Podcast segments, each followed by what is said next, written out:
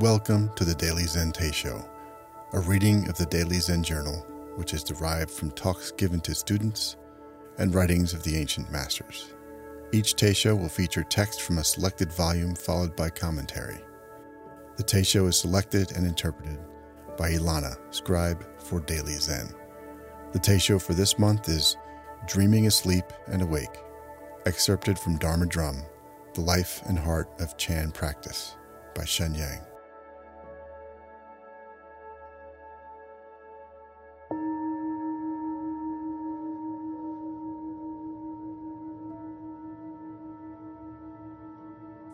The Buddha described the consciousness of waking life as a dream.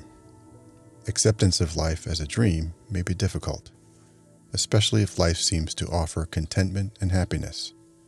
No one likes to be awakened from a pleasant dream, let alone to be told that their life amounts to nothing more than illusions. But how can we distinguish between dreaming and waking? According to the Buddha, sleep is made up of short dreams, but life is a long dream. You may awaken to the fact that you are living a dream and then fall back into the dream once again. In Buddhism, awakening from the long dream of life means realizing your self nature. A sentient being who does not experience this realization remains forever caught in a dream. Everything is fleeting, everything is unreal. We think of our dreams as unreal and believe our waking moments to be reality. But when we recognize the illusory nature of the body, of the world, of life and death, we then see that both sleeping and waking are equally dreamlike states. A famous Chinese photographer, Lang Jingshan, takes pictures of the areas around the Yellow and Yangtze rivers and makes them resemble Chinese mountain and water paintings. The whole image becomes an impression built from fragments this is how our minds work. Our experiences are stored as fragments in the subconscious mind. We never remember experiences in their entirety, but rather in bits and pieces. At a certain time or place, the fragments may reappear in our consciousness, and so it goes when we dream. Perhaps you experience deja vu when you see or read something that you believe you've already seen or read. We all have many experiences and thoughts that trigger feelings and responses in our minds. But like impressionist photographs, these responses are merely fragmentary, illusory reflections of our experiences, thoughts, and fantasies. Few people know when they are dreaming. Fewer still want to wake up once they discover they are dreaming. Someone who does not see their self nature thinks they are very much awake, that life is real, and that they do not suffer. When they recognize the illusory nature of the self, they realize that they have only been dreaming a very long dream, and that this dream is indeed marked by suffering. But relatively few people appreciate that recognizing the impermanent and illusory nature of everyday life requires serious daily practice. It is not enough to merely listen to my words, or read a book, or reach an intellectual understanding of the concept.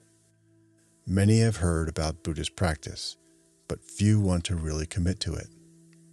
Rarer still is the person who practices, awakens from the dream, and, rather than falling back into the dream, comes to realize their self nature. Time passing quickly is a common experience, not only in dreams, but in daily life. Sometimes we have dreams that seem very long, but which really only last a few minutes of waking time. Differing perceptions of time also occur when we do sitting meditation. If your legs hurt and you can't concentrate, the time seems to crawl. But if your legs feel fine and concentration is not a problem, the time flies. Dreams are by nature illusory and passing, and our consciousness of time and reality also passes like a dream. But it is a mistake to think that our actions in waking life are as inconsequential as those in dreams. We may not have to suffer the consequences of our actions in dreams, but we cannot avoid those consequences in daily life. Our actions and speech create strong and lasting effects that do not fade away as easily as dreams do. This is the principle of cause and effect. Most people think that they are not responsible for their thoughts if they do not act on them. All of us have bad thoughts we never act on, wanting to have everything we see, wanting to harm someone we do not like, and so forth. For the most part, we do not believe these things break the Buddhist precepts against lying, killing, misconduct, and stealing. But for a bodhisattva, harboring such thoughts is tantamount to breaking the precepts.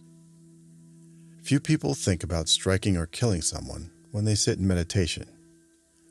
But in their sleeping dreams and the course of daily life, violent and murderous thoughts may arise quite often. Anyone who practices regularly, who adopts the attitude of a bodhisattva, needs to let go of such ideas both in sleep and in daily living. While dreaming, people often experience non virtuous thoughts or perform non virtuous actions. That is because such thoughts reside in their minds. But truly advanced practitioners do not dream of wrongdoing, just as they do not break the precepts while awake. This equivalence is called correspondence of thought and action.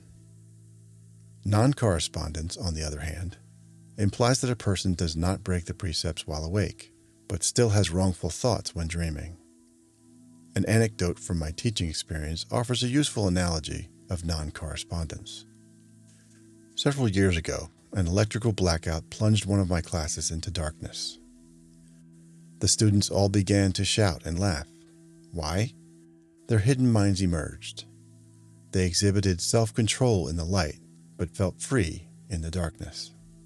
Although we may understand that our lives are vain, unreal, and dreamlike, we still bear responsibility for this sleeping and waking dream. Just as the activity of the body creates karma, so does the activity of the mind.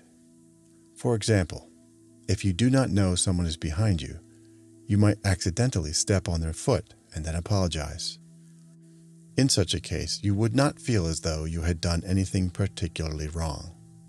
Likewise, according to a bodhisattva's perspective, the acts of the body are not serious, but those of the mind are. For ordinary sentient beings, however, the karma of the body is more serious than that of the mind. Because the Bodhisattva way is based on mental realization, we should understand that karma caused by the body means little compared to the karma created by the mind. So we should pay attention to our mental behavior and take responsibility for it. We must make our minds simple, peaceful, and tranquil. Sincere and rigorous practice lets us calm both body and mind which in turn allows us day by day to reduce our karmic obstructions. Sheng Yen, 1930 to 2009.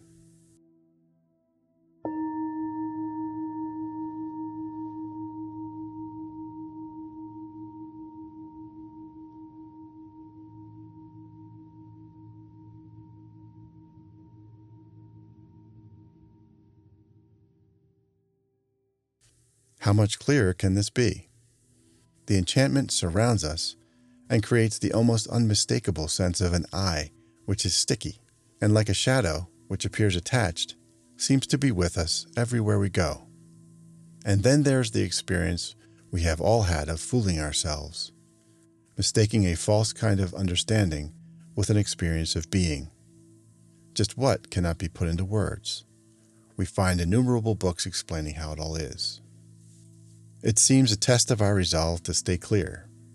Just like Dorothy in the field of poppies, we so easily slip back into sleep. Then there are those helpful times when there is just enough pause in our forward motion to sense something with which we are unfamiliar. To try to name it creates more confusion. Suffice it to say, meditation creates that space between thoughts where, for a while, we can return to a nameless frontier or as some of us like to call it, the pause where we seem out of phase with what is going on around us. The place before action begins, the uncreate or unborn, as it is called by some in Zen. Stopping once again to pause. Ilana, scribe for Daily Zen.